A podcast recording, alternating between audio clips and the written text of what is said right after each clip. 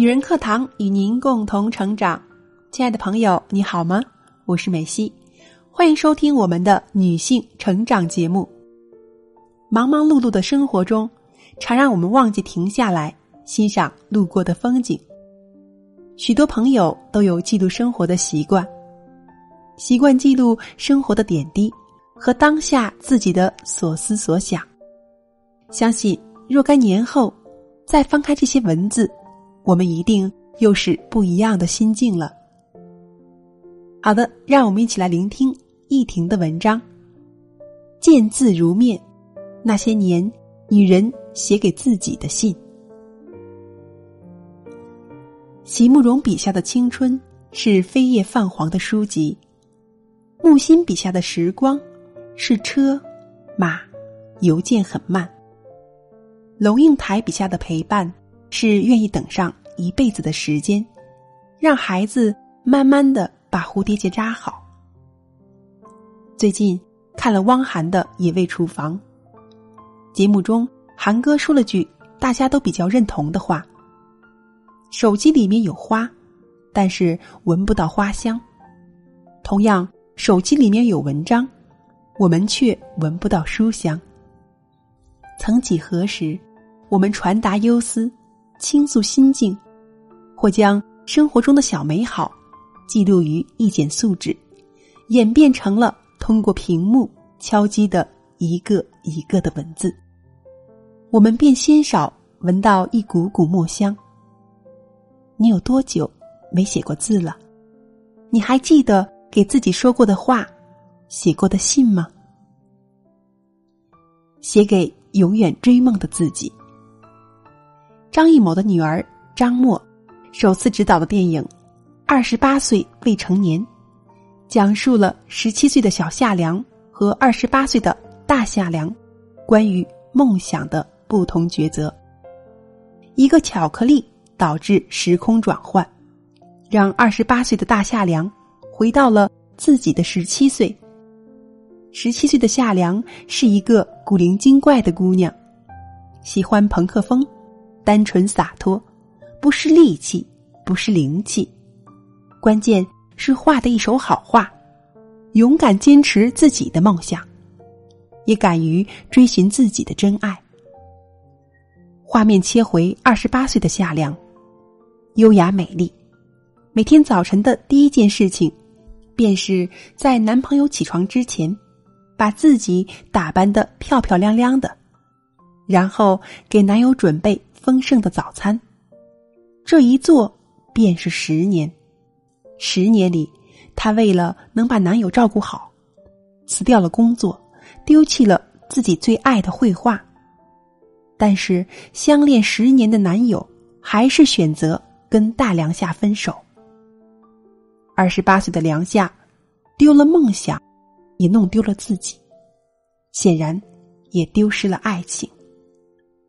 十七岁的梁夏用自己的行动帮助二十八岁的大梁夏找到了自己的光芒，重新拿起了画笔，重拾了对绘画的热爱，后来成了一个有名的画家。十七岁的小夏良教会了大夏良，无论什么时候都不要忘记自己的梦想，勇敢追梦才是真正的爱自己。只有先爱自己，才会收获真正的爱情。正如徐佳莹唱的：勇敢做回我自己，去活出意义，别让梦想停在原地，勇敢向俗世说一声对不起，带着我所有的初心，住在我心底最柔软的抽屉。写给迷茫的自己。迷茫似乎是人生的每个阶段我们都会经历的一种情绪。二十多岁的时候，我们可能会对自己的人生方向比较迷茫，不知道该选择什么样的道路。三十多岁的时候，也许我们都成家了，有了孩子，人生似乎安定了下来，但又会迷茫，这是我想要的生活吗？正如前段时间很暖心的一个国外演讲，校长先给十一年级的同学们做分享，他告诉大家，这次的集会将开启大家新的生活。再过两年，你们会完成学业；再过三年，会去到想去的国家，读想读的大学；再过五年，就会开启自己的人生职业生涯。然后你们结婚买房，再过十五年，你就三十岁了，你的人生就会定型。这是不是我们大多数人的人生轨迹呢？勤勤恳恳，按部就班地做着人生中的每一件事，一直信奉着什么年龄就该做什么样的事情来生活。然而，有一个不一样的声音跳了出来，打断了校长。他告诉孩子们，不要让任何人打乱了自己的人生节奏。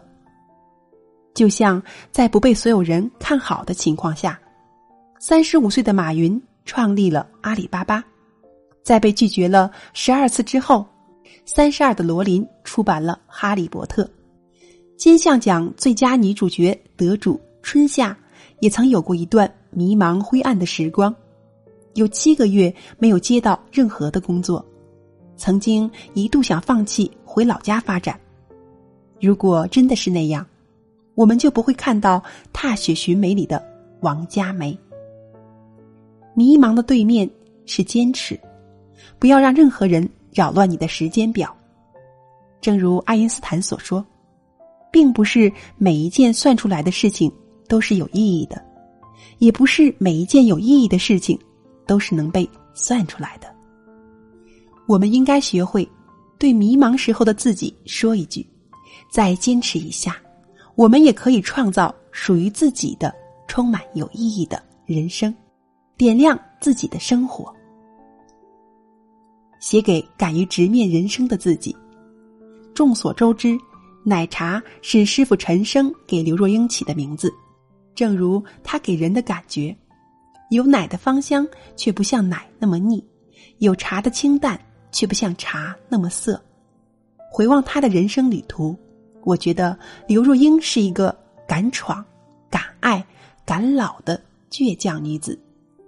刘若英出身名门，她却选择了出国留学，在国外利用课余时间，他在餐厅洗过盘子，教过钢琴，生活一度很拮据，但是却练就了他独立的品格。包括后来做陈生的助理，即使再辛苦，他也不叫苦。终于凭借着自己的努力和坚持，等来了事业的发展的机会。回顾他的演艺之路，他本可以不费吹灰之力就过上优越的生活，但是他却努力去摸索和实践自己的人生之路。刘若英在访谈中曾经透露，自己最幸福的三年就是做陈生助理的三年。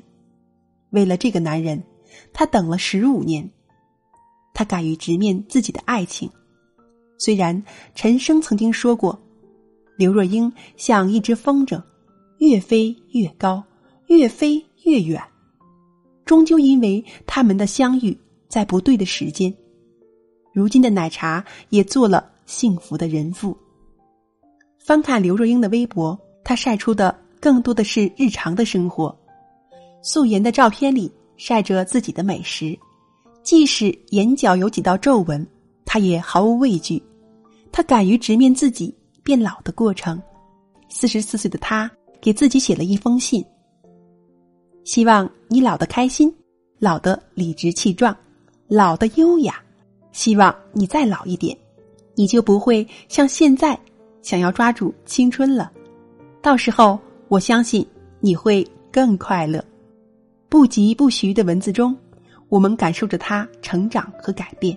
但是无论什么时候，对自己的从容自在和世界的好奇心、学习的热情是不会改变的。写给年老的自己。记得以前上学的时候，老师讲过一个看似笑话却又有内涵的小故事。假如中国老人和国外老人同时有一笔钱，他们会怎么处理好这些钱呢？国外的老人会拿着钱做自己想做的事情，去想去的地方，好好享受自己的人生。中国老人呢，他们会把钱存起来，攒到一定数额，然后买房子。这显然是不同的人生观。慢慢老去的自己，应该怎么过好自己的晚年生活呢？一个老人写给年老自己的一封信，给出了不同的答案。停止回忆过去，停止生气，停止抱怨，停止浪费时间，停止孤独，停止多管闲事，停止唠叨，停止存钱。内容写得言简意赅，但是却告诉我们生活的真谛。无论年轻还是年老，都应该过好自己的生活，培养自己的爱好，即使没有孩子的陪伴，也能很好地过好自己的人生，坚决不做空草老人。正如有人说的，法国女人八十岁的时候出门也会化妆，穿得体的衣服出门，就像年轻时候对待自己一样。年龄对于他们而言仅仅是一串数字，他们爱年轻的自己，同时也爱长满皱纹的自己，因为那些皱纹是他们走过人生的痕迹。即使老去，他们依然会像二十岁的时候一样，爱生活，爱自己，这才是优雅的秘籍。虽然我们已经远离了书信往来的日子，但是表情达意的需求从未改变。漫漫长路，在人生的某个转角，希望你也可以提笔写下爱，写下成长。